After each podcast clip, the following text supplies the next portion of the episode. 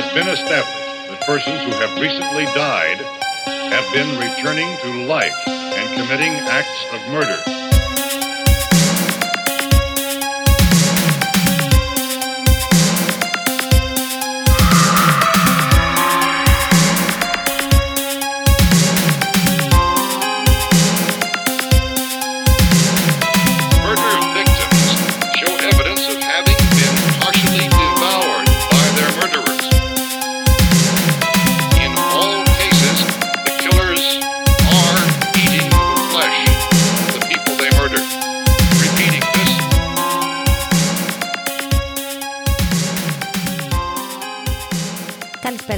Καλησπέρα, διδεκτυβάκια. Καλησπέρα, μικρή παρό. Καλώς ήλθατε σε ακόμα ένα επεισόδιο Αυτού εδώ. του τίμιου του podcast Του podcast που έχει έρθει εδώ και σκάει και είναι έτοιμο να κάνει τι, Γιώργο; να ξυπνήσει τον Ηρακλή Παρό που κρύβουμε μέσα μας, Μαριά. Yay!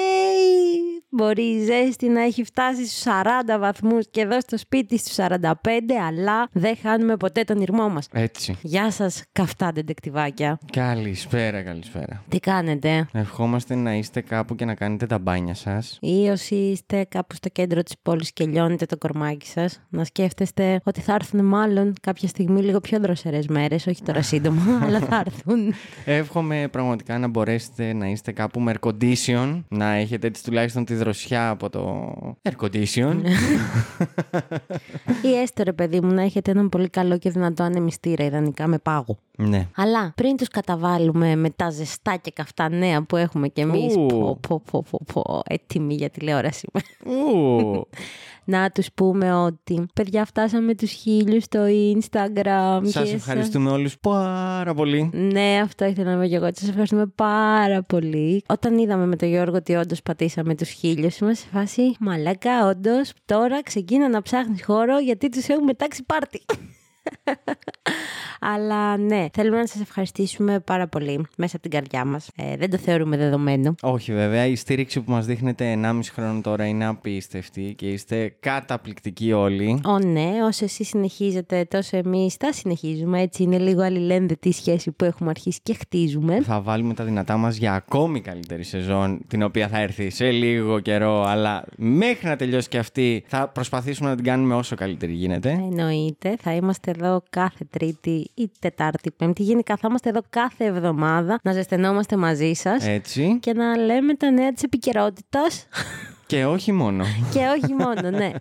Για όσους όμως δεν είστε ακόμα σε αυτούς τους χίλιους πόσους έχουμε μαζέψει, Δώσ' μου μισό. σου δίνω και ολόκληρο. Άκου να δεις πώς θα το κάνουμε σήμερα. Για πες. Θυμάσαι λοιπόν και εσείς δεντεκτιβάκια που σας είχαμε πει ότι στους χίλιους θα κάνουμε το πάρτι που έλεγε και η Μαρία. Ω, ναι. Ωραία. Κάναμε εκεί ένα poll στο Instagram Φυσικά και ρωτήσαμε και ναι. πού θέλετε να κάνουμε το πάρτι. Σε κλειστό χώρο, δηλαδή σε κάποιο μαγαζί ή σε κάποιο ανοιχτό χώρο, σε κάποιο πάρκο, δεν ξέρω και εγώ τι.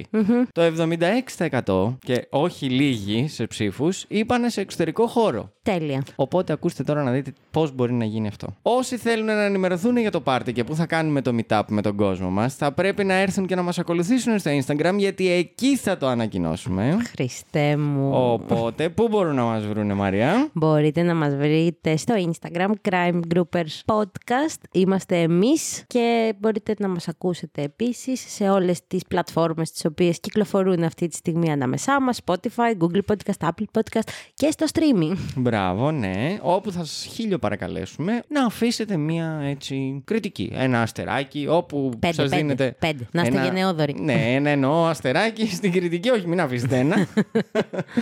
Ναι, αυτό. Και να κανονίσουμε, άμα θέλετε, μέσα στις επόμενες ημέρες, ανάλογα και με το feedback το οποίο θα πάρουμε, σε ποιο πάρκο κατά βάση θα θέλατε να κάνουμε έτσι μια ωραία μάζοξη με ωραίες μουσικές και πολλά κρύα μπυρόνια, γιατί έτσι είμαστε εμείς, πίνουμε μπυρόνια. έτσι, ναι. Ή ό,τι θέλει ο καθένας. Ναι, Θα αυτό. δούμε. Καλή διάθεση να υπάρχει. Αυτή θα υπάρχει σίγουρα. Θέληση να υπάρχει. Και αυτή θα υπάρχει σίγουρα. Εγώ θέλω απλά να πω ότι ό,τι γίνει θα γίνει μετά τις 8.30-9 παρά το βράδυ. Να έχει πέσει λίγο ήλιος, γιατί παιδιά, εγώ στην ντάλα, στον ντάλα μεσημέρι δεν μπορώ. Ε, ναι, οκ. δεν μπορώ, δυσκολεύομαι. Ε, δεν θα ήταν νομίζω καλό και για κανέναν. ναι, Έρχεται και καύσωνα. έρχεται.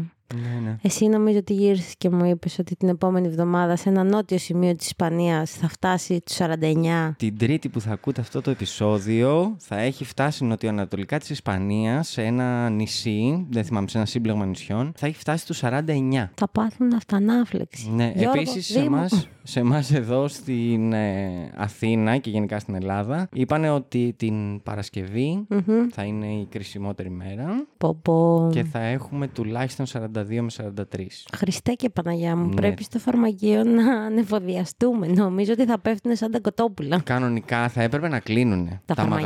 μαγαζιά. Όχι, τα μαγαζιά και γενικά ρε παιδί μου, δεν πρέπει να κυκλοφορεί κόσμος έξω. Ναι, εντάξει. Με 43 βαθμούς. Και να, το, να βάλω την υποσημείωση, γιατί εγώ το έμαθα αρκετά πρόσφατα αυτό στη ζωή μου. Το έμαθα δηλαδή τύπου πριν από δύο χρόνια. Όταν μας λένε τις θερμοκρασίες, ας πούμε τώρα λένε ότι θα φτάσει στου 42, εννοούν υποσκιά. Ναι, στον ήλιο θα τσουρουφλιστούμε σαν τα κοτόπουλα. Παιδιά, εγώ αυτό δεν το ξέρω. Νόμιζα ότι maximum θα φτάσει στου 42. Και KFC, εάν μας ακούς, θε μόλις θέλουμε μια χορηγία. Τίποτα. Ε, ναι, η αλήθεια είναι ότι θα πεθάνουμε. Ναι. Γι' αυτό να πίνετε πολλά νερά και να κρατάτε τον εαυτό σας ενυδατωμένο. Και όποιος δεν μπορεί να πάει να κάνει μπάνιο στη θάλασσα, παιδιά, ένα ντουζάκι στο σπίτι, ένα κρύο. Ναι, καλέ. βοηθάει για λίγο, αλλά βοηθάει. Καλέ, ναι. Εγώ οριακά είμαι να πάω στο τζάμπο και να πάρω μια πισίνα να τη γεμίζω κάθε μέρα. Δεν ξέρω που θα τη βάλουμε εδώ μέσα. Στο αυτή την πισίνα. κεφάλι μου θα τη βάλω, δεν με νοιάζει. δεν με ενδιαφέρει. Νομίζω ότι θέλω λίγο δροσιά.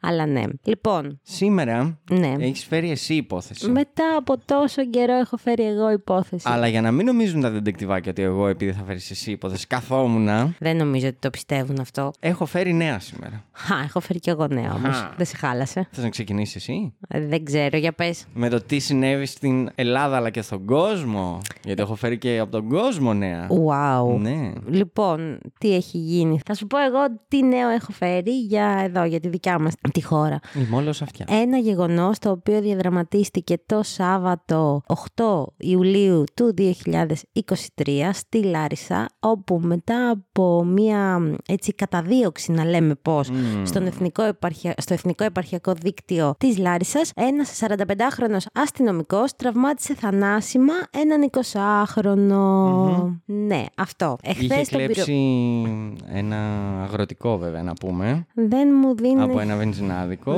Ναι. Και το πήρε και έφυγε και τον κυνηγούσαν. Δεν σταματούσε με, για τίποτα βασικά. Και κάποια στιγμή ενώ τράκαρε και βγήκε από το αυτοκίνητο τον πυροβολήσε. Έτσι. Ναι, εγώ αυτό που διάβασα βέβαια, το ένα σκέλος είναι αυτό. Το άλλο σκέλος είναι ότι σήμερα, Κυριακή που εμείς ηχογραφούμε, αυτός ο 45χρονο αστυνομικός βρίσκεται έξω με περιοριστικά ναι, με- Ναι. μέτρα και ο δικηγόρος του γύρισε και είπε ρε παιδάκι μου ότι ο εντολέας μου εκφράζει τη θλίψη του και ότι σε καμία περίπτωση δεν ήθελε να αποβούν τα πράγματα έτσι όπως έγιναν. Να πούμε βέβαια επίσης ότι ο άνθρωπος που σκοτώθηκε ήταν ένας Σύριος 20 χρονών ο οποίος είχε καταδικαστεί σε βαθμό κακουργήματος και αποφυλακίστηκε πρόσφατα υπό όρους. Οκ.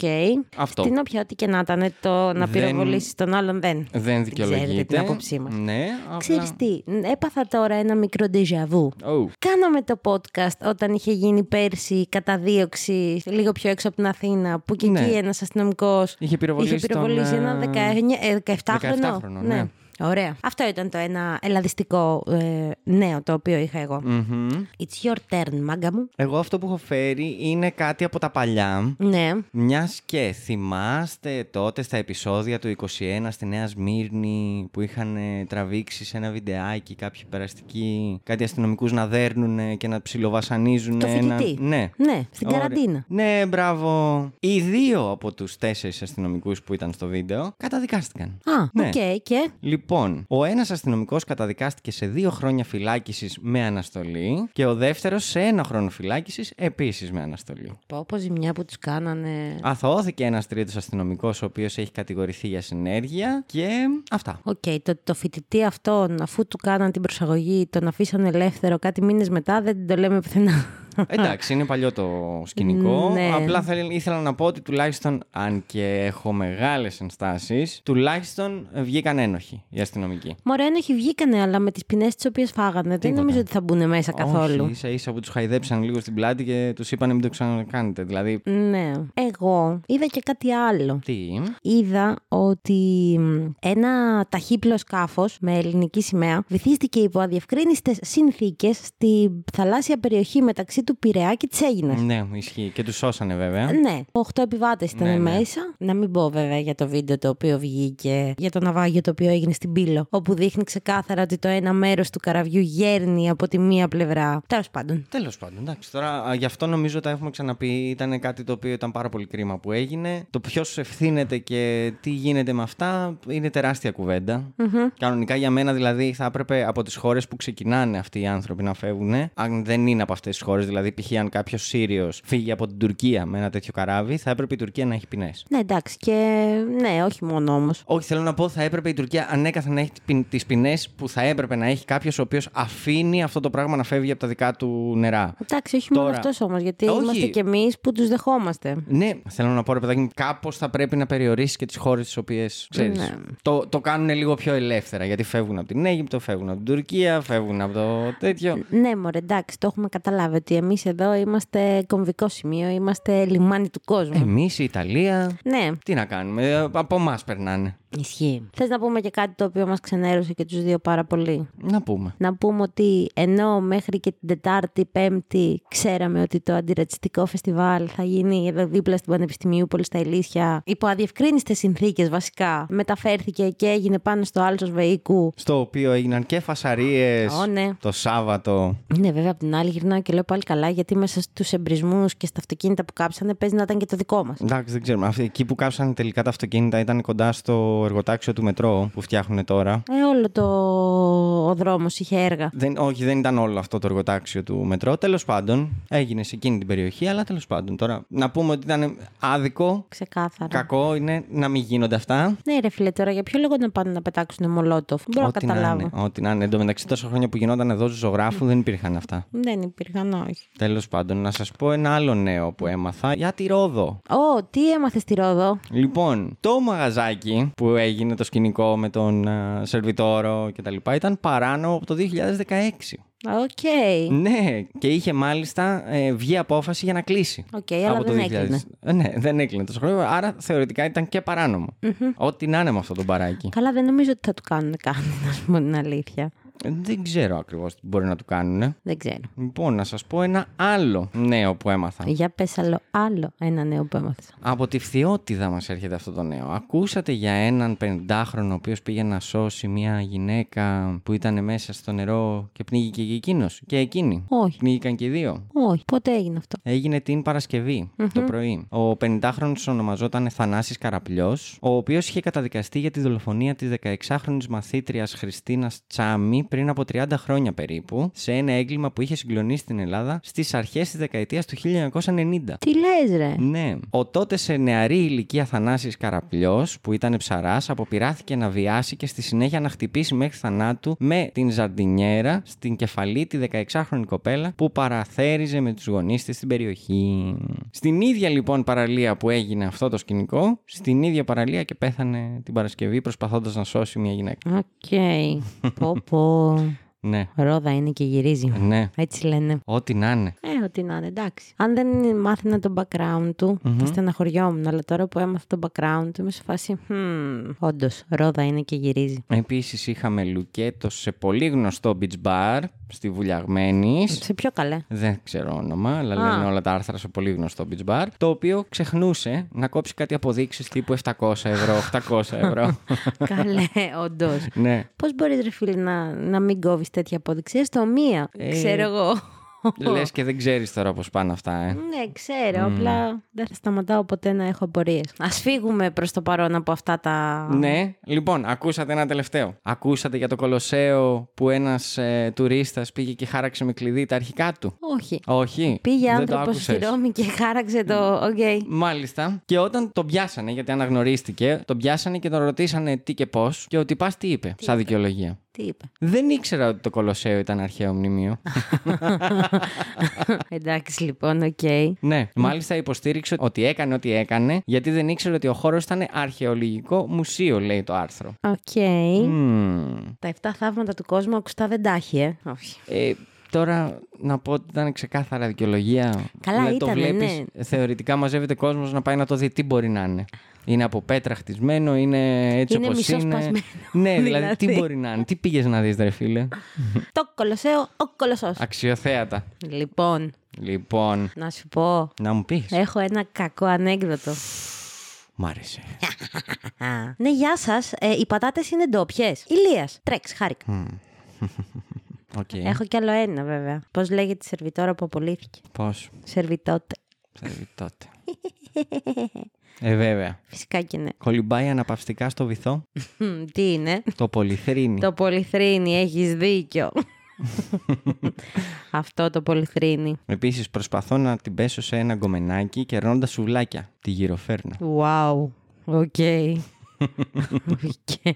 Έκανα αίτηση για να πάω δωρεάν διακοπές μόνος μου μακριά από όλους. Αντικοινωνικός τουρισμός. Ωραίο το συνολάκι σου, Πάτερ. Είναι Κύριε collection. Οκ. τέλεια, τέλεια. Πω πω. Πάμε βουρ στην υπόθεσή μας. Γιατί έχουμε κάνει 20 λεπτά εισαγωγή. Ακριβώς. λοιπόν, αγαπημένα μου ντετεκτιβάκια, σας έλειψα. Έχω να σας φέρω πολύ καιρό υπόθεση, ε. True that. Έχω, ναι. Τι να κάνουμε. Ο Γιώργος έκανε σκληρή δουλειά και για μένα. Αλλά εγώ έχω έρθει εδώ και όπως είπε και η κυρία Τσαπανίδου, πρόεδρε, έλα με φόρα. Βρέ με την κυρία Τσαπανίδου, έχεις λυσάξει. Δεν μπορώ, νομίζω ότι αυτό θα είναι το joke της χρονιάς μου. Ξεκάθαρα. Έρχομαι λοιπόν και εγώ με φόρα. Μάλιστα. Και εγώ θα σας μιλήσω για την εξαφάνιση της Ελένης Μπόνια, η οποία έγινε 10 χρόνια πριν, δηλαδή το 2013, Μάλιστα. στις εξωτικές Σέρες. Α, Ναι. So, are you ready? εννοείται πως είμαστε. Oh, nice. Πριν ξεκινήσουμε την εξιστόρηση της υπόθεσής μας, θα αναφέρουμε λίγα πράγματα για την Ελένη. Η Ελένη ήταν μια γυναίκα 52 ετών, διαζευγμένη με δύο παιδιά και ζούσε σε ένα χωριό λίγο πιο έξω από τις Σέρες. Το χωριό λεγόταν Νέο Πετρίτσι. Ήταν η Κυριακή 26 Μαΐου 2013 όταν η 52χρονη Ελένη Μπόνια θα μιλήσει στο τηλέφωνο με τη μητέρα της για να την ενημερώσει ότι το απόγευμα της ίδιας ημέρας θα πήγαινε να επισκεφθεί τον πατέρα της ο οποίος νοσηλευόταν στο νοσοκομείο του Κιλκής. Η Ελένη το πρωί της Κυριακής είχε μιλήσει με το ζαχαροπλαστείο του χωριού και είχε ζητήσει να της ετοιμάσουν ένα κουτί γλυκά για να τα πάρει μαζί της στο νοσοκομείο. Έπειτα επικοινώνησε με έναν οδηγό ταξί και κανόνισε να έρθει να την παραλάβει από την πλατεία του χωριού με σκοπό να τη μεταφέρει στο Κιλκής. Η ώρα έχει πάει δυόμιση και η Ελένη έλαβε την παραγγελία που είχε κάνει από το ζαχαροπλαστείο. Αμέσως μετά πήρε την τσάντα της και τα πράγματά της, βγήκε έξω από το σπίτι της, κλείδωσε την πόρτα και κατευθύνθηκε στην κεντρική πλατεία του χωριού, όπου και μπήκε μέσα σε ένα αυτοκίνητο. Από εκείνη την ώρα τα ίχνη της 52χρονη θα χανόντουσαν μια για πάντα. Οι ώρες περνούσαν και η μητέρα της Ελένης, που ήταν ήδη στο νοσοκομείο, είχε αρχίσει να αγχώνεται και να αγωνιά, μιας και η κόρη της ήταν πάρα πολύ συνεπής στα ραντεβού. Άπειρες φορές επιχείρησε να της τηλεφωνήσει, αλλά μάταια. Το κινητό της ήταν απενεργοποιημένο. Η μητέρα της, μην ξέροντας τι να κάνει, θα τηλεφωνήσει στην άλλη της την κόρη για να την ενημερώσει πως η Ελένη δεν έχει φτάσει ακόμα στο Κιλκή και πως το κινητό της είναι κλειστό. Με το που κλείνει το τηλέφωνο, η αδελφή της ξεκινάει να πηγαίνει προς το σπίτι της Ελένης, ενώ ταυτόχρονα θα ενημερώσει και τις γειτόνισέ της να πάνε στο σπίτι της, μπας και βρούνε κάτι. Αδελφοί και φίλες είναι έξω από το σπίτι της 52χρονη, βλέπουν την πόρτα κλειδωμένη και επιχειρούν να μπουν από το παράθυρο όπου και τα καταφέρνουν. Αυτό που παρατηρούν είναι ένα σπίτι τακτοποιημένο από έναν άνθρωπο που φαινομενικά λείπει, μιας και όλα τα προσωπικά έγγραφα και το διαβατήριο της Ελένης ήταν στο σπίτι. Ήταν λες και εξαφανίστηκε ξαφνικά. Οι ώρες περνούν και συγγενείς και φίλοι καταγγέλνουν την εξαφάνιση της 52χρονη στην αστυνομία. Οι αρχές αρχίζουν τις έρευνες ξεκινώντας από τον πρώην σύζυγο της Ελένης, ο οποίος αποκλείστηκε αμέσως μιας και μετά το διαζύγιό τους είχε μετακομίσει μόνιμα από το νέο Πετρίτσι στη Μύκονο, όπου και εργαζόταν μόνιμα, αλλά και την ημέρα της εξαφάνισής της επίσης. Άρα δεν μπορεί να το κάνει αυτός. Όχι. Οκ. Γιατί ήταν στη Μύκονο, δεν είχε εμφανιστεί στο χωριό εδώ και πάρα πολύ καιρό. Οι αρχές, όσο και να έψαξαν, τους συγγενείς και στους φίλους της Ελένης δεν κατάφεραν να βρουν κάποιο στοιχείο το οποίο να τους οδηγήσει στο τι της συνέβη, με αποτέλεσμα η έρευνα να μείνει στάσιμη. Οι συγγενείς της Ελένης, θέλοντας απεγνωσμένα να μάθουν τι της συνέβη, θα απευθυνθούν στην εκπομπή της Αγγελικής Νικολούλη Φως στο Τούνελ, όπου από εκεί και έπειτα ένας νέος κύκλος ερευνών θα άνοιγε. Η Κάτια Καζάκη είναι η κόρη της αγνοούμενης και είναι η πρώτη η οποία μίλησε στη ρεπόρτερ της εκπομπής, επιβεβαιώνοντας τις κινήσεις της μητέρας της την μοιραία μέρα της εξαφάνισης. Στην κάμερα της εκπομπής θα μιλήσει η αδερφή της Ελένης, Δήμητρα Καβουρτίκη, όπως επίσης και ο οδηγός με τον οποίο η Ελένη είχε μιλήσει την 5η 19 Πέμπτου, τρεις ημέρες δηλαδή πριν την εξαφάνισή της. Το όνομα του οδηγού οδηγού Παναγιώτης Μπλέτσιος. Ο κύριος Μπλέτσιος είπε στη ρεπόρτερ ότι η Ελένη τον ρώτησε πόσο θα πάρει για τη διαδρομή στο Κιλκής να πάνε μία ώρα και να γυρίσουν πίσω. Εκεί σταμάτησε η επικοινωνία τους μιας και η Ελένη καθώς φάνηκε δεν ήθελε τις υπηρεσίες του. Της φάνηκε ακριβό, ας πούμε, ή δεν γνωρίζουμε; Δεν τον ξαναπήρε ποτέ ξανά τηλέφωνο. Οκ. Ενώ στην αρχή είχαν γυρίσει και είχαν πει ότι ήθελε ένα ταξί για να την πάει στο Κιλκίς, η τελευταία συνομιλία που είχε μαζί του ήταν στις 19 Μαΐου. Ο κύριος Μπλέτσιος, μάλιστα, εξέφρασε και το παράπονό του, λέγοντας πως όλο το χωριό τον είχε στοχοποιήσει για την εξαφάνιση της Ελένης. Και χαρακτηριστικά θα έλεγε: Μακάρι να την είχα πάρει την κούρσα για να ήξερα και πού είναι για να μπορέσω να τους πω. Μμμ. Μέσα από το ρεπορτάζ που έγινε, μαθαίνουμε πως έγινε άρση του τηλεφωνικού απορρήτου της και πως η Ελένη, λίγο πριν την εξαφάνισή της, είχε μιλήσει με ένα άγνωστο νούμερο, ή τουλάχιστον άγνωστο για τους υπόλοιπους, γνωστό για εκείνη. Το νούμερο αυτό ανήκει στον κύριο Γιώργο, τον ιδιοκτήτη του τοπικού σούπερ μάρκετ, ο οποίος της είχε πάει τα ψώνια στο σπίτι το Σάββατο στις 22 Πέμπτου, μία μέρα πριν την εξαφάνισή της. Οκ. Μετά την πρώτη εκπομπή, η αδερφή της Ελένης Μπόνια αποκάλυψε στην Αγγελική Νικολούλη ότι η οικογένειά της είχε λάβει ένα περίεργο τηλεφώνημα. Ένας άγνωστος, ο οποίος ισχυρίστηκε ότι ήταν φίλος της 52χρονης και τους είπε ότι τώρα βρίσκονταν μαζί στη Γερμανία. Αμέσως μετά από αυτό το τηλεφώνημα, απευθύνθηκαν στην αστυνομία, η οποία διερεύνησε και διαπίστωσε ότι η κλήση έγινε από έναν δημόσιο τηλεφωνικό θάλαμο στην περιοχή του Σιδηροκάστρου. Και όλο αυτό για να αποπροσανατολιστούν οι αρχές. Οι έρευνες μετά από αυτά τα γεγονότα ξανανοίγουν και η Αγγελική Νικολούλη αποφασίζει να κάνει και δεύτερο επεισόδιο για την Ελένη και να βοηθήσει όσο μπορεί τις αρχές. Σε αυτό το επεισόδιο θα γίνει και μια τηλεφωνική ανώνυμη επικοινωνία με την εκπομπή από μια φίλη της Ελένης, η οποία θα πει: Στο Κυλκής ήταν συνεννοημένο να πάει με ένα συγκεκριμένο άτομο. Χωρίς βέβαια να αποκαλύψει ο Νέρ το όνομα. Μετά από αυτό, η άρση τηλεφωνικού απορρίτου ξαναέρχεται στο φως και βάζει στο στόχαστρο των αρχών για τα καλά των 62 53χρονο παντρεμένο πατέρα δύο παιδιών και ιδιοκτήτη τοπικού σούπερ μάρκετ, κύριο Γιώργο.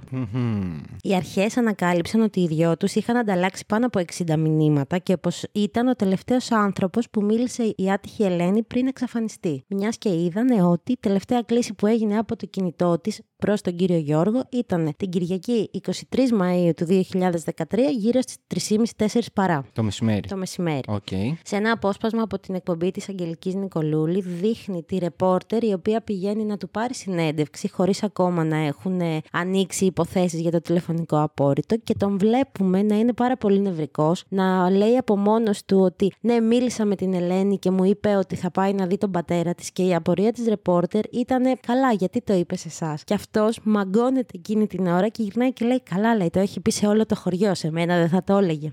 Ήσασταν γνωστοί με την ε, κυρία Μπόνια; Όλο το, με όλο το χωριό αυτή μιλούσε, ήταν η γυναίκα η οποία μιλούσε με όλο το χωριό. Ε, εγώ λόγω της δουλειάς, ας πούμε, είχα πιο πολλές ε, επαφές. Τα ψώνια, στη, τη, τη, όσε γιαγιέ κοίταζα, ας πούμε, εγώ πήγαινα τα ψώνια. Και πηγαίνω, ας πούμε, συνήθως τα ψώνια. Σας έπαιρνε τηλέφωνο Και και. έπαιρνε τηλέφωνο, θέλω αυτά, θέλω εκείνα, ξέρω εγώ. Το Σαββάτο το βράδυ εγώ την πήγα τα ψώνια. Και την Κυριακή έγινε αυτό που έγινε. Και, και φυσικά όλους, ό- όλοι ξέραν ότι θα πάει στο Κελκής να δει τον πατέρα της. Την Κυριακή θα πάει να δει τον πατέρα της. Σας το είχε πει και εσάς. Ε, ναι, σε όλους. Και, και ποιος δεν το ήξερε ότι θα πάει. Το Σάββατο το βράδυ μιλήσατε για να σας παραγγείλει τα ψώνια. Ε, Σάββατο, και τα, Σάββατο το βράδυ. Εγώ το, όταν έκλεισα από εδώ πέρα, τα πήγα τα ψώνια στο, στο σπίτι. κατά τι 8-8 Πέρα, το βράδυ. Στο, στο σπίτι, στο πέρα του σπίτι, εκεί που κοίταζε τη γιαγιά. Α, μάλιστα. Τα δικά της όμως ψώνια. Και τα, τα δικά της, της γιαγιάς και τα πήγαινα. Και τα δικά της και της γιαγιάς τα πήγαινα στη, στη γιαγιά κάτω. Που, Ε, ήταν κάπως ιδιαίτερα, κάπως αλλαγμένη. ε, όχι, τι αλλαγμένα, ήταν όπως ήταν. Ξέρεις, αυτή ήταν και πειραχτήρι και ξέρω εγώ και ξέρω εγώ. Α, ε, γενικώς ήταν ναι, άνθρωπος γενικά, έτσι ευχάριστος. ναι, Και ευχάριστος, πήραζε και τον κόσμο, την πειράζανε. Ναι. Αυτά. Την ε, Κυριακή μιλήσατε πάντως μαζί το μεσημέρι. Ε, ναι, το μεσημέρι λέει φεύγω, λέει και, και αυτό ήταν. Σας πήρε τηλέφωνο εκείνη. ε, πρώτα την πήρατε εσείς και μετά σας πήρε εκείνη, έτσι. Ε, ναι, πήρε, λέει Γιώργο, λέει, φεύγω, λέει και, και αυτό ήταν. Σηκώθηκε, έφυγε και από τότε δεν. Έτσι, αυτά που ακούσαμε, αυτά ξέρω. Από εκεί και πέρα, μέχρι εκεί. Εσείς ε, όταν την πήρατε τηλέφωνο, ε, της, ε, είχατε πει, ε, πήρατε να μάθετε αν ε, Όχι, έφυγε; παιδάκι μου, αυτή πήρε. Εγώ ήμουν με την οικογένειά μου πάνω. Που, και όπως είπα στο, στο Βαρβαγιώργιο, πάνω μέχρι τις 2,5 ώρες σε ένα κέντρο με, τη, με την οικογένειά μου. Και μετέπειτα, πώ πήγα να κοιμηθώ, πήρε τηλέφωνο, λέει έτσι και έτσι, φεύγω, λέει με το ταξί στο τέτοιο. Αυτό ήταν. Τελείωσε. Από εκεί και πέρα δεν γνωρίζω τίποτα. Με το ταξί σας είπε ότι θα πάει, Ναι, έτσι; ναι, το ταξί θα πάω. Και πιο μπροστά με έλεγε ότι θα φύγει με το ταξί. Παρ' όλα αυτά στον ταξιτζή, ε, του είπε μεν, το ρώτησε το πόσο θα στοιχήσει η διαδρομή, Α, αλλά δεν ξέρω, έκλεισε ξέρω, ραντεβού, δεν, ξέρω, ξέρατε. Δεν ξέρω. Όσο, όσο, όσο εδώ τώρα ξέρω. Ναι. Από εδώ και πέρα μην με ρωτήσετε. Δεν ξέρω τίποτα. Αυτά. Ε, την ημέρα που. Κάτι σου είπα τώρα. Αυτά. Τελείω. Ναι, όχι, όχι. Ε, Να πω κάτι άλλο. Δεν χρειάζεται ρε κορίτσι μου. Τι Απορία να πούμε δική τώρα. μου. Ε, Τι απορία δική σου; Σε είπα εγώ τώρα. Τι θέλεις πάλι. Αφού σου το είπα. Αυτά που είναι, σε τα είπα. Τι άλλο θέλεις; Ε, επειδή είστε εκ των Πάλι στο τονίζω τώρα. Γιατί με στεναχωρείς; Δεν θέλω να σας στεναχωρήσω. στεναχωρήσω. Ε, τώρα μα με στεναχωρείτε εσείς. Γιατί; Να πω τι θέλω. Επειδή είστε από, ε, ίσως ο τελευταίος άνθρωπος ο οποίος μίλησε μαζί σας. Ε, γι, αυτό, γι' αυτό και έχει σημασία η μαρτυρία Ναι, σας. ναι, εντάξει. εντάξει, Ένα, γι' αυτό. σου, σου λέω, μιλήσαμε και σηκώθηκε, έφυγε και αυτό ήταν. Εγώ πήγα, κοιμήθηκα και αυτό ήταν. Ε, Αυτό. Και σας είπα με το ταξί Ε, πάντως. Εντάξει, βέβαια, εντάξει. Αυτό. Τελείω. Ούτε τότε φαινόταν κάπως ιδιαίτερα. Όχι, ρε πεσά μου, τι να φαίνεται, αφού τα είπαμε. Είπα, δεν ξέρω, τελειώσαμε. Τελειώσαμε. Μη, μη, μη Αυτό με σημαίνει μέχρι εδώ οι ερωτήσει Μα τίποτε μη με παραπάνω. στεναχωρεί. Πού ξέρω εγώ τώρα. Η δική σα μαρτυρία έχει σημασία. Μα, σου- μα, σου- μα σου λέω, σου είπα αυτά που είναι, τελείωσε.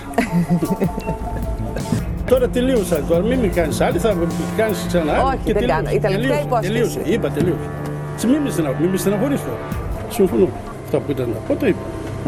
Μάλιστα. Αυτά. Φτάνουμε αισίως λοιπόν στις 8 Νοεμβρίου του 2013, όπου ο 62χρονος Γιώργος θα προσαχθεί από άντρες της αστυνομίας Σερών στο αστυνομικό τμήμα για να δώσει την κατάθεσή του. Στην αρχή αρνιόταν κάθε πιθανή ανάμειξή του με το θύμα, υποστηρίζοντας μάλιστα ότι την ημέρα της εξαφάνισής της βρισκόταν σε ταβέρνο με την οικογένειά του. Κάτι το οποίο δεν ευσταθούσε. Μετά από πολλές αλλαγές και πέφτοντας σε πολλές αντιφάσεις, ο Γιώργος θα ομολογήσει τη γυναικοκτονία της Ελένης. Ταν, ταν, ταν. Τι εννοείς; Αυτό που κατάλαβες. Στην κατάθεσή του παραδέχτηκε στους αστυνομικούς ότι είχε παράνομη σχέση με την Ελένη και πως εκείνη τον τελευταίο καιρό τον απειλούσε να τα πει όλα στη γυναίκα του. Αυτά είπε και μετά ομολόγησε ότι την άτυχη Ελένη την έσπρωξε από μια απόκρημνη χαράδρα στο όρος Μπέλες στο ύψος της Βυρονίας. Όχι, ρε. Ναι, ρε. Αμέσως μετά την ομολογία του, άνδρες της ΕΜΑΚ με ειδικά εκπαιδευμένα σκυλιά, μαζί με πυροσβέστες και εθελοντές, θα πάνε στην περιοχή Ράμνα του όρους Μπέλες και θα ξεκινήσουν μια τεράστια έρευνα μέσα σε απόκρημνε και βραχώδεις εκτάσεις.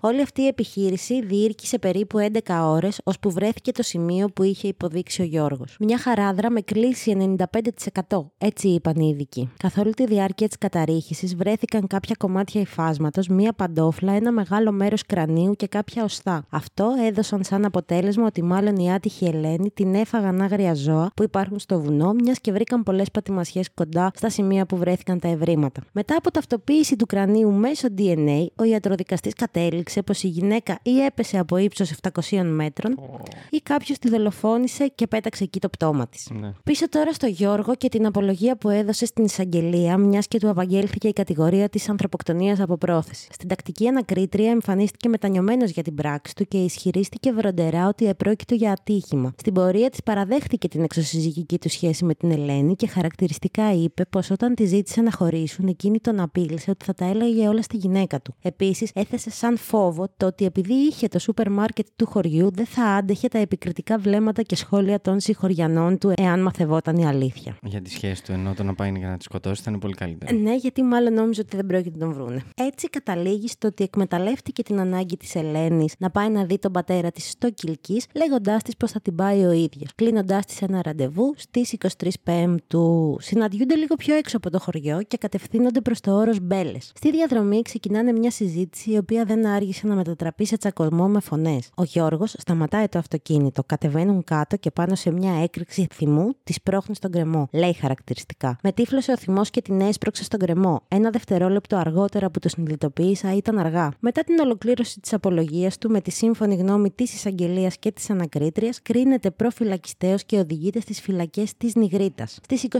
Σεπτεμβρίου του 2014, ο 62χρονο Γιώργος θα καθίσει στο εδόλιο του μεικτού ορκωτού δικαστηρίου, κατηγορούμενος για ανθρωποκτονία από πρόθεση. Ο κατηγορούμενος αρνήθηκε στην επολογία του ότι δολοφόνησε την άτυχη γυναίκα από πρόθεση και ισχυρίστηκε ότι ήταν ένα τραγικό ατύχημα, χωρίς όμως αυτό να τον κάνει πιστευτό στο δικαστήριο. Προφανώς. Ο εισαγγελέας επισήμανε πως ο κατηγορούμενος, όπως έκανε και προανακριτικά, έτσι και τώρα συνεχίζει να πέφτει σε αντιφάσεις χωρίς να λέει την αλήθεια για το τι πραγματικά συνέβη. Θα ζητήσει από τους δικαστές να μην αναγνωριστεί στον κατηγορούμενο κανένα ελαφρυντικό και να του επιβληθεί η ανώτερη ποινή που προβλέπει ο ποινικός κώδικας για την ανθρωποκτονία από πρόθεση. Το μεικτό ορκωτό δικαστήριο, υιοθετώντας την πρόταση της εισαγγελίας, θα κρίνει τον 62χρονο Γιώργο ένοχο για την εμψυχρό δολοφονία της Ελένης Μπόνια και θα το επιβάλλει την ποινή της ισόβιας Αυτό που έχει ενδιαφέρον σε αυτή την υπόθεση, και αυτό βασικά, είναι πως στις 24 Μαου του 2018 η υπόθεση θα έπρεπε να εκδικαστεί σε δεύτερο βαθμό, κάτι το οποίο δεν έγινε. Ο 67χρονο πλέον Γιώργος έχει παραιτηθεί από το δικαίωμα της έφεσης και συνεχίζει να εκτείει την ισόβια ποινή του. Οκ. Ακόμα. Μπράβο του. Την ξέρεις την άποψή μου για, για αυτούς που πάνε και ζητάνε εφέσεις και τα λοιπά. Ναι. Λοιπόν, αυτή ήταν η υπόθεσή μου. Οκ. Κρίμα, Δεν μωρέ. ξέρω- Ναι, κρίμα, ναι. Κρίμα για πολλέ, από πολλές απόψεις. Κρίμα. Ε, Θέλω να πω κρίμα για την Ελένη. Δηλαδή τώρα εντάξει, επειδή αν πιστέψουμε τα λεγόμενα του κυρίου Γιώργου. Κοίτα, σύμφωνα με τα βιντεάκια τα οποία είδα από την εκπομπή της Αγγελικής Νικολούλη και η κόρη η οποία εμφανίζεται, ε, ο γιος της δεν εμφανίστηκε πουθενά. Οκ. Και η κόρη που εμφανίστηκε, αλλά και η αδερφή και η μητέρα της δεν ήξεραν ότι η Ελένη διατηρούσε μια προσωπική σχέση. Είχαν όλοι στο μυαλό τους ότι η Ελένη από τότε που χώρισε με το σύζυγό της είχε αφιερωθεί ξεκάθαρα στα παιδιά και στη δουλειά Ναι, ναι, της. ναι. Αυτό. Τώρα, το- από πού θες να το πιάσουμε; Λοιπόν, να σου πω ότι είναι άλλη μια υπόθεση την οποία λυπάμαι πάρα πολύ για το θύμα. Γιατί πολύ πιθανόν να έζησε κάτι πάρα πολύ άσχημο λίγο πριν το θάνατό του. Εννοώντας Ναι. ότι μάλλον την οδηγούσε προς τα εκεί και ήταν ψηλοσίγουρος ότι ήθελε να το κάνει από την αρχή, προσχεδιασμένο.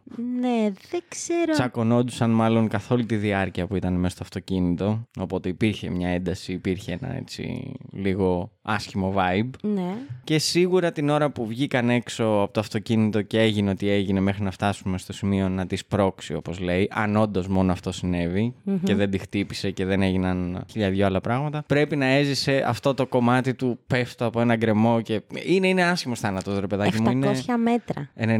95% κλίση, μιλάμε Ναι. όχι απλά για γκρεμό. Ε, τύπου. Γκρεμίδι, δεν, Ναι, δεν ναι, έχει. δεν, δεν, ναι, μετά η επιβιώνει, Άβυσσος. δεν επιβιώνει τίποτα. Ε, ναι, κοίτα, εγώ αυτό που πιστεύω είναι ότι μπορεί και να μην τη σκότωσε ρίχνοντάς την στον γκρεμό, μπορεί να την είχε σκοτώσει πιο πριν. Να αλλά πέταξε επειδή, απλά το πτώμα. ναι, αλλά επειδή βρήκαμε το πτώμα, το πτώμα, τα υπολείμματα του πτώματος, Ναι, οκ. τα βρήκανε πολύ αργότερα. Δηλαδή, μ, ό,τι και να είχε γίνει, δεν μπορούσαμε να το ξέρουμε. Επίσης, όντως ο ιατροδικαστής γύρισε και είπε ότι κατά πάσα πιθανότητα την κατασπάραξαν άγρια ζώα που ήταν στην Καλά, περιοχή. τώρα εντάξει, αυτό είναι τελείως φυσιολογικό. Επίσης δεν ξέρουμε. Τώρα, εικασίε κάνω, αλλά δεν ξέρουμε πώς μπορεί να φτάσει εκεί που τερμάτισε το πτώμα όταν έπεσε. Μμ. Πώς έφτασε. Δηλαδή, εγώ φαντάζομαι από 95% τώρα βράχια και τέτοια. Έτσι όπως χτυπιόταν το πτώμα, πρέπει Σαν να καρπούζι φεύγανε. χάσκασε. Αυτό, δηλαδή πρέπει να φεύγανε κομμάτια αριστερά-δεξιά όλη την ώρα. Ναι. Sorry για την εικόνα ντεντεκτιβάκια που μπορεί να σας έκανα, αλλά. Ναι, να σου πω, εγώ γενικά αυτή την υπόθεση τη θυμάμαι να είχε παίξει τότε. Δεν τη θυμάμαι εγώ καθόλου. Ναι, τη θυμάμαι. Δηλαδή είχαν βγει, όντως είχε σοκαριστεί ψηλό το Πανελλήνιο, γιατί είχε κάνει τεράστια εντύπωση το πρώτο επεισόδιο της εκπομπής που όντως δείχνει τη ρεπόρτερ να πηγαίνει και να παίρνει συνέντευξη από τον ε, δράστη. Και όντως, εγώ που το είδα, το, είμαι σε φάση. Μαλακα, δεν γίνεται οι υπόλοιποι. Είναι πολύ smooth και αυτά τα οποία λένε δηλώνουν όντως αγανάκτηση. Ναι, ναι, Αυτό είναι σε σαν- κάποια ε, απάντηση που έδωσε έσκασε και ένα μηδίαμα. Ναι, είναι σαν τον ε, Γρεκό. Ναι, ναι, ναι. που ξαφνικά ενώ ήταν όλα, όλοι οι υπόλοιποι νορμάλ και προσπαθούσαν να βοηθήσουν, όταν πήγαν να ρωτήσουν τον κτηνοτρόφο, ε, λίγο μαγκώθηκε. Λίγο... Ναι, βέβαια εντάξει, να πούμε ότι είναι άλλη μια υπόθεση στην οποία ε, για μένα, εάν δεν έβαζε το χεράκι της η κυρία Νικολούλη, δεν υπήρχε περίπτωση να το σε, βρούνε. ένα, σε ένα 90% βοήθησε. Μα ναι, μα σου λέω, έκανε δεύτερο επεισόδιο γι' αυτόν ακριβώς το λόγο. Γιατί μετά τις συνεντεύξεις που πήρε, κάτι δεν της κόλλαγε. Αυτό ναι. που λέγανε τα άρθρα είναι ότι η δημοσιογράφος εστίασε στο ότι δεν γίνεται να υπάρχει κάποιος εξωτερικός παράγοντας. Σίγουρα είναι κάποιος κάτοικος του χωριού. Ε, ναι, ρε, εσύ, πώς μπορεί να εξαφανιστεί τώρα ένα άτομο στα ξαφνικά ενώ έχει μιλήσει με ανθρώπους την προηγούμενη μέρα και δείχνει ότι όλα είναι κομπλέ, ξαφνικά να εξαφανιστεί και να μην φταίνει κανείς από το χωριό. Να πούμε βέβαια εδώ πέρα ότι χάρη σε αυτή την υπόθεση στοχοποιήθηκε ένας άνθρωπος, ο οδηγός του ταξί που υποτίθεται ότι θα την πήγαινε, μέχρι να βρούνε το δράστη, τον είχαν σιγουράκι. Ναι, και στην αρχή λίγο άδικα. Ναι, δηλαδή, ναι. Το ήταν σε φάση εσύ ξέρεις. Δηλαδή, εσύ δεν μας λες. Παίζει να έχασε πολλούς. Ε, παίζει να έχασε λεφτά ο άνθρωπος αυτή την περίοδο, θέλω να πω. Καλά, σίγουρα. Και μόνο και μόνο για το όνομα το οποίο σου βγαίνει εκείνη την περίοδο Αυτό. είναι πάρα πολύ χάλια. Α, Δηλαδή θέλω να πω, δεν είναι μόνο θέμα δουλειάς. Πάντως, αυτό που είδα στα βίντεο ήταν ότι όλοι όσοι μιλήσανε για την Ελένη είπαν ότι ήταν ένας γενικά ήσυχος ο οποίος δεν προκαλούσε. Γενικά ήταν πάρα πολύ συνεπής. Κάτι το οποίο με μπέρδεψε ήταν ότι ενώ στα περισσότερα άρθρα γράφανε ότι το σπίτι της ήταν όντως τακτοποιημένο, ξαφνικά βγαίνει η αδερφή της και λέει ότι το σπίτι της όταν μπήκαμε μέσα φαινόταν σε κάποια σημεία ότι τα είχε παρατήσει. Σε φάση ότι έδειχνε ένα ανοιχτό χαρτί με ζαμπόνι γαλοπούλα, δεν Ναι, ξέρω ναι. τι ήταν. Ανοιχτό, παρατημένο πάνω στον πάγκο της κουζίνας. Ναι, οπότε μήπως δεν έφυγε και πολύ με τη θέλησή της. Ή ότι έφυγε κάπως πολύ βιαστικά σε φάση Ναι. ότι παίζει να την πήρε ο Γιώργος τηλέφωνο και να της είπε: Εγώ σε μισή ώρα θα είμαι έξω από το χωριό, κόψε τον κόλλο σου και έλα. Δεν ξέρω. Ναι, τέλος πάντων, κοίτα, θα σου πω δύο πράγματα τα οποία ε, όσο μου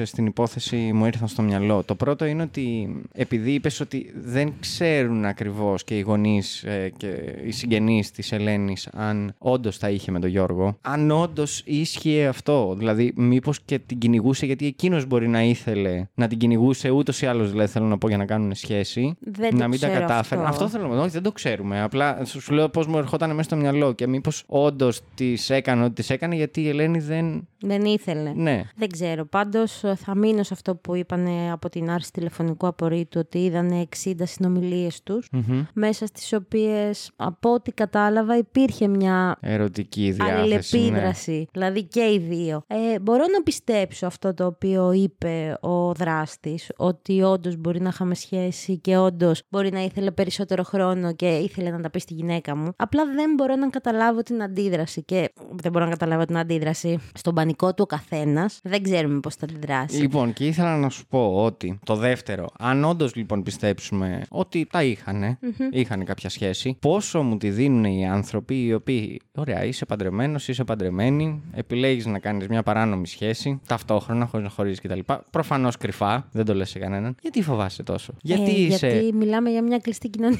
Δεν με νοιάζει να προσέχεις τις επιλογές σου. Δικιά σου επιλογή είναι το να θες ενδόμηχα να καταστρέψεις την οικογένειά σου, γιατί προφανώς το γνωρίζεις ότι αν μαθευτεί θα καταστραφεί και η ζωή σου και η οικογένειά σου. Ναι. Άρα λοιπόν, γιατί; Μου τη δίνουν οι άνθρωποι οι οποίοι δεν παίρνουν στα σοβαρά τις αποφάσεις τους. Δεν είναι ένα παιχνιδάκι να πεις ότι εντάξει, ρε παιδάκι μου, ε, ξέρω εγώ, έσκασα τα λάστιχα ενός γιατί ήθελα να τον εκδικηθώ και εντάξει αυτό. Να μην με μάθουν ή μου ρίξουν πρόστιμο. Ναι. Καταστρέφεις μια ζωή. Ισχύει. Ε, μάλλον δεν το σκέφτηκε πολύ εκείνη την ώρα. Και ο ένας και ο άλλος, νομίζω, στην προκειμένη. Εντάξει, η Γιατί Ελένη ήταν χωρισμένη, οκ. η Ελένη ήταν χωρισμένη, αλλά δεν είναι και λίγο η ερώτηση ότι, ωραία, εσύ είσαι χωρισμένη, ο άλλος όμως είναι; Βέβαια, μπορεί να υπήρχε σαν background και να μην το γνωρίζουμε εμείς, το ότι η γυναίκα μπορεί να μην ήξερε ότι ο άνθρωπος είναι παντρεμένος. Κάτι το οποίο Δεν νομίζω. Τώρα το μιλάμε αποκλείω για... γιατί Ε, ναι. χωριό. Είχε και παιδιά, δεν είχε, παιδιά. ο Γιώργος. Ναι, είχε. δύο. Ε, άρα αποκλείεται να μην το ήξερε. Άλλο το οποίο μου έκανε την εντύπωση είναι το κομμάτι ότι επικαλέστηκε το ότι εγώ είμαι ο ιδιοκτήτης του κεντρικού σούπερ μάρκετ του χωριού και δεν αντέχω, λέει, τα, τα επικριτικά βλέμματα και σχόλια των συγχωριανών μου. Μα αυτό θέλω να πω το δείχνει. Δείχνει πάρα πολύ ότι είναι εγωιστής. Με οποιοδήποτε τρόπο δείχνει ότι είναι εγωιστής. Είτε με τον έναν ότι σκότωσε μια γυναίκα που είχε παράνομη σχέση μαζί της για να μην μαθευτει όταν εκείνη τον απείλησε. Και δεύτερον στο ότι ήθελε να κρυφτεί. Και η χαρά δεν τον γιατί, άφηνε. όχι, γιατί είχα ας πούμε το σούπερ μάρκετ και μιλάμε για τη δικιά μου υπόλοιψη. Δεν με νοιάζει για τη Ελένη.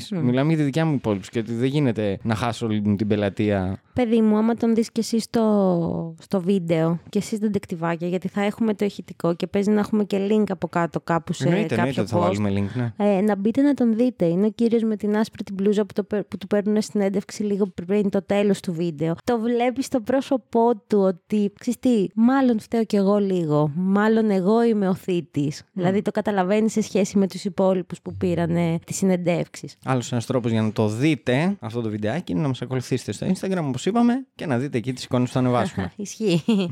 Διαφήμιση.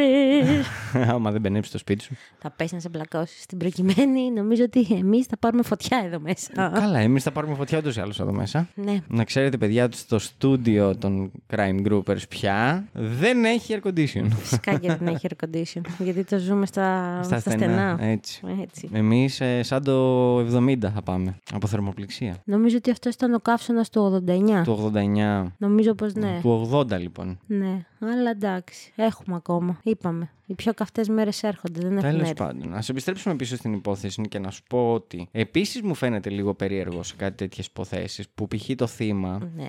έχει μια τέτοια σχέση και δεν τη λέει στους δικούς του. Υποτίθεται ότι η φίλη η οποία βγήκε στην εκπομπή σαν ανώνυμη γραμμή Ναι. είπε το όνομα off air. Off air, OK, αλλά το είπε σε μια φίλη η Ε, ναι. Ελένη. Θέλω να πω στη μητέρα της, στην αδερφή της, γιατί δεν το λες, ρε παιδάκι. Δεν μου; μπορείς, γιατί άμα ξε... δεν μπορείς. Φαντάζομαι ότι ο λόγος ο οποίος δεν το έκανε ήταν γιατί φοβόταν και εκείνη την κοινωνική κατακραυγή. Μα στη Γιατί- μητέρα σου θα το πεις. Μα Ποια θα κοινωνική γυρίσουμε- κατακραυγή. Μα θα γυρίσουμε στο πίσω, θα γυρίσουμε λίγο προς τα πίσω βασικά. Μιλάμε για μια 52χρονη γυναίκα το 2013 σε ένα χωριό το οποίο δεν έχει και πάρα πολλούς κατοίκους. Ωραία. Ότι έχει μεγαλώσει όλη της τη ζωή εκεί. Υπάρχουν κάποια στερεότυπα και αυτό το οποίο έκανε μέσα στο μυαλό της φάνταζε παράνομο. Αυτή την παρανομία δεν, δεν έχεις την ευκολία να τη, μοιρα, να τη μοιραστείς έστω και με τη μητέρα σου ή με την κόρη σου, δεν ξέρω κι εγώ τι, χωρίς να φοβάσαι ότι θα σε κρίνουνε. Για τα παιδιά το καταλαβαίνω να μην μπορείς να το Και για τη μοιραστείς με τα μητέρα. Δεν ξέρεις παιδιά τι σου. σχέσεις μπορεί να έχει με τη μητέρα της. Θέλω να πω ότι αν η μητέρα της ήταν μια γυναίκα η οποία ήταν πολύ καθώς πρέπει και μπορεί να την έκρινε για τις επιλογές της, για ποιο λόγο να μπει στη διαδικασία να το κάνει, θα μου πεις. Όχι, για ρε να παιδάκι μου, είναι μπορέσεις θέμα να. ασφάλειας. Γι' αυτό λοιπόν επέλεξε να το πει σε μία φίλη της. Ε, εντάξει τώρα, ναι, οκ. Δεν ξέρω. δεν μπορούμε να ξέρουμε τον τρόπο με τον οποίο μπορεί να σκεφτόταν. Αν και εγώ αλήθεια πιστεύω κατά 95% ότι ήταν το κομμάτι της κοινωνικής κατακραυγής. Ότι αν το μάθαιναν στο χωριό μπορεί να την αποκαλούσαν ε, με κάποια χ- ε, προσωνύμια και χαρακτηριστικά τα οποία δεν τις έπρεπαν. Ξαναλέω ότι δεν θα έβγαινε να το κάνει τούμπανο στο χωριό. Ρε Σου λέω, παιδί θα μου, πάει και όχι. θα το πει στη μητέρα της. Η μητέρα της τι θα κάνει. Θα, βγάλει, θα το βγάλει ε, δελτίο τύπου στο χωριό. Το ότι «Α, η κόρη μου τα έχει με. Μιλάμε Είναι- για ένα άτομο. Είναι λίγο δύσκολο. Είναι απλά θέλω να σου πω ότι καταλαβαίνω τον ενδιασμό σου και πώς λες το ότι ίσως το σκέφτηκε και αυτή έτσι, αλλά δεν λέω να το πει σε όλους. Σε δύο άτομα βασικά. Στην αδερφή σου και στη μάνα σου. Δεν ξέρω τι να σου πω. Στην τελική μπορεί να χρειαζόσουν κάποια βοήθεια κάποια στιγμή. Μπορεί. Είναι καλύτερο να τους το, να τους το πεις τότε. Για μένα το μεγαλύτερο φάουλ το οποίο ε, συνέβη είναι ότι την ημέρα που θα έφευγε δεν είπε όντως σε αυτή τη φίλη της που βγήκε στην Πού και τι. ανώνυμη γραμμή ότι ξέρεις κάτι, θα με πάει ο τάδε στο Κυλική. Από τη στιγμή που έχει πει την αλήθεια για την ιστορία τους, ότι εγώ του λέω να χωρίσει, αυτός δεν χωρίζει, εγώ θέλω να πάω να το πω στη γυναίκα του, όπου υπάρχει μια ένταση ούτως ή άλλως από πίσω, θα έπρεπε να της το είχε πει και θα έπρεπε να της είχε πει ότι ξέρεις κάτι, αν όντως δεν γυρίσω μέχρι τη τάδε, ψάξε. Εντάξει. Ε, να, βλέπεις, ρε παιδάκι μου, δημιουργούνται διάφορα προβλήματα όταν δεν μιλάει κάποιος. Δεν λέω τι μπορεί να σκεφτόταν η ίδια η Ελένη. Λέω πώς γίνονται, πώς έρχονται τα γεγονότα έτσι, που αν είσαι και ένα άτομο που να δεν μιλα καμιά φορά δεν έχεις και πώς να προστατευτείς. Καλά, ναι. Επίσης, είναι ένας λόγος αυτό το ότι μπορεί να μην το είπε στη φίλη της που να μας αποδεικνύει ότι ίσως όντως δεν έγιναν έτσι τα πράγματα. σω όντως να μην είχε κλείσει ραντεβού. Μιας και είχε παρατήσει και κάποια πράγματα ανοιχτά, όπως λες, ή παρατημένα τέλος πάντων, που να έφυγε αναγκαστικά από το σπίτι. Οπότε να μην ήταν στα σχέδιά της, οπότε και να μην πρόλαβε να το πει σε κάποιον. Ναι, εντάξει, βέβαια αυτό έρχεται λίγο σε αντίθεση με τα, ζαχαροπλα... με τα γλυκά τα οποία είχε παραγγείλει από το ζαχαροπλαστείο που τους τα πήγαν στο σπίτι. Δηλαδή, θεωρητικά υπήρχε μια ρουτίνα και το επιβεβαιώνει και η κόρη της. Γιατί και το φευγιό της, αν εξαιρέσεις αυτό τον, το γείτονα, ο οποίος γύρισε και είπε ότι βγήκε από το σπίτι και ήταν αγχωμένη. Δηλαδή, την έβλεπε ότι κα- βιαζόταν κάπου να πάει. Μπορεί όλο το υπόλοιπο να μην το είχε προγραμματίσει. Ναι, αυτό, το, α, αυτό εννοώ ότι το μέχρι να φτάσει να φύγει από το σπίτι, το πώς έφυγε και γιατί τα παράτησε κάποια πράγματα, ίσως αυτό το ότι δεν το είπε στη φίλη της να μας αποδεικνύει ότι Θα σου πω. κάτι έγινε και έφυγε έτσι γρήγορα. Όπως σου προείπα, βάσει την άρση του τηλεφωνικού του απορρίτου, γυρίσανε και είπαν ότι το τελευταίο ε, άτομο το οποίο μίλησε μαζί της ήταν ο Γιώργος. Ναι. Εγώ πιστεύω λοιπόν ότι όντως μπορεί να μην είχαν κανονίσει κάτι. Κάτι της είπε. Κάτι της είπε και γύρισε και του είπε: Ωραία, πάμε. Αλλά εγώ πρέπει στη τάδε η ώρα να βρίσκομαι στο κυλκί, στον πατέρα μου, γιατί με περιμένει η μάνα μου. Δηλαδή, δεν είναι ότι θα- θα βγαίναν απλά μια βόλτα και δεν γύρισε ποτέ. Είχε δώσει ραντεβού με τη μαμά της Ναι, στο ναι, ναι, νοσοκομείο. ναι, ναι. Και έγινε το μοιραίο. Ναι. Να πούμε όμως τώρα και λίγο για τα διαδικαστικά δικαστικά. Πω, πω, πω. Μου άρεσε. Τι να πούμε για αυτά. Εντάξει. Να πούμε ότι μπράβο στην εισαγγελία, η οποία Δεν, ε, του δεν έδωσε κανένα άφησε κανένα ελαφρυντικό. ελαφρυντικό. Μπράβο σε αυτό, όντως. Μπράβο. Αυτό βασικά να πούμε. Και εγώ θα πω ότι δεν ξέρω, ίσως μετάνιωσε και δεν παρευρέθηκε και παρετήθηκε μάλλον από το δικαίωμα της έφεσης. Αν το μετάνιωσε όντως και γι' αυτό το λόγο παρετήθηκε, ναι, οκ. Δεν ξέρω τι μπορεί να, να σκέφτηκε και να παρετήθηκε. Πάντως σου είπα και στην αρχή, όταν τελείωσε την υπόθεση, ότι ε, μπράβο του που το έκανε. Μμ. Τώρα, του είπε κάποιος δικηγόρος, το σκέφτηκε μόνος του; Εντάξει, επίσης το 18 ήταν 67 χρονών. Ναι. Πόσα χρόνια μπορεί να ζούσε. Μπορεί αυτό να σκέφτηκε. Σε Πολλά φάση ότι ή και πού να- λίγα, δεν ξέρω, Πού να αλλά- μπλέκω τώρα, θα μείνω μέσα. Ξέρω εγώ. Εντάξει, μπορεί να έσπαγε τα ισόβια, γι' αυτό το λέω. Τι να σου πω. Δεν νομίζω ότι. θα Συνήθως. τα έσπαγε. Εκεί κυνηγάνε. Γι' αυτό πάνε στα εφετεία όσοι έχουν φάει ισόβια, για να σπάσουν τα ισόβια. Ο κύριος Γιώργος δεν ήθελε να το κάνει. Σου λέω, σε αυτό το κομμάτι δεν ξέρω. Μπράβο του, μπράβο στο δικηγόρο του, δεν ξέρω. Πάντως δίνω ένα μπράβο. Μμμ, Κι εγώ. Μάλιστα. Ναι, αυτή ήταν η υπόθεση. Κρίμα και στις αίρες, λοιπόν. Ναι, κρίμα Όποια, και στις όποια αίρες. γωνιά και να πιάσει της Ελλάδας, κάτι έχει. Ναι. Έχει. Βέβαια, οι Σέρες έχουν και άλλα δυο κακά, αλλά εντάξει. Πια. Το ότι έχουν βγάλει το γένος του Καραμανλή, Ωραία. ναι. Και το ότι έχουν πολύ σεξιστικά σχόλια για τις γυναίκες οι οποίες είναι από τις Σέρες. Μ, Ναι, και για τους άντρες έχουν. Δεν ξέρω, νομίζω ότι έχω ακούσει περισσότερο άντρες να Εντάξει, το κλασικό, σχολιάζουν. το κλασικό που Μην το κυκλοφορεί. πούμε. Ναι, είναι, είναι κυρίως. Κυρίως, όχι. Κυρίως. Κυρίως για γυναίκα, ναι. Ναι, ναι, ναι, ναι. Αυτό και νομίζω ότι δεν τιμά πολύ τη χώρα. Τι, η χώρα σας, όχι, δεν νομίζω ότι Τη τιμά χώρα πολύ. ούτως ή άλλως. Δεν νομίζω ότι τιμά πολύ την πόλη σας. Αυτό. Όχι, εντάξει, τέλος πάντων. Ε, έχω την εντύπωση ότι αυτά τα, δεν τα έχουν βγάλει σε ρέι. Μμ, δεν ξέρω. Μπορεί να τα έχουν βγάλει. Δεν ξέρω. Δεν, δεν ξέρω. Τέλος πάντων. Αλλά ναι. Αυτό ήταν το δυναμικό μου comeback. Μπράβο σου. Σου άρεσε; Μου άρεσε, εννοείται πως μου άρεσε. Χαίρομαι. Με στεναχώρησες λίγο, σου είπα, έκανα αυτή την εικόνα από τα 700 κάτι μέτρα και Ναι. λίγο με έπιασες η ψυχούλα μου. Παιδάκι μου, λες και πέταγες σε ένα καρπούζι θα ήταν. Δηλαδή, Τώρα τέλος πάντων. τι τώρα τέλος πάντων. 700 μέτρα, 95% κλίση. Ναι, οκ. Ξέρεις τι, είναι το σιγουράκι αυτός που το έκανε. Δεν μιλάω μόνο για τον Γιώργο, αλλά οποιοδήποτε μπορεί να το κάνει και σε άλλες υποθέσεις το έχουμε δει. Ξέρει, είναι σίγουρος ότι δεν θα βρούνε τίποτα. Ξέρεις τι, εμένα αυτή η υπόθεση μου θύμισε το φοιτητή της Καλύμνου Μμμ. πολύ. Ισχύει, αν και εντάξει. Όχι, έχει, όχι, μου- έχει μεγάλες διαφορές. Έχει τεράστιες διαφορές, απλά νομίζω ότι κάθε φορά από εδώ και πέρα που θα ακούω ή θα διαβάζω για μια τέτοια δολοφονία η οποία έχει σαν κεντρική σκηνή εγκλήματος ένα γκρεμό, θα ε, τρώω αυτά τα flashback. Ναι, ναι, Ναι, εντάξει, αυτό. Είναι, είναι περίεργο. Ναι. Τέλος πάντων, δεντεκτιβάκια, ελπίζω να σας άρεσε εσάς η υπόθεσούλα μου. Εμάς μας άρεσε πάρα πολύ. Ελπίζω να τη βρήκατε ενδιαφέρουσα. Όσοι φτάσατε μέχρι εδώ, αφήστε Ένα βουνό. Ένα βουνό ή ένα γλυφιτζούρι. Α, όχι, είπες ναι, είπες ότι είχε γλυκά μέσα. Ναι, ναι, ναι, ναι. Ωραία, αφήστε όποιο γλυκό μπορεί να θέλετε. Αυτό. Ή όποιο γλυκό σας δίνει τη δυνατότητα, τα emoticon, να κάνετε. Ε, Αυτό. Ήμουν η Μαρία. Ήμουνα ο Γιώργος. Ήμασταν Οι Crime Groupers. Και τα λέμε ξανά την, επόμενη επόμενη Τρίτη. Τρίτη. Φιλιά πολλά και γεια σας. It has been Bye. persons Ciao. who recently died have been returning to life and committing acts of murder.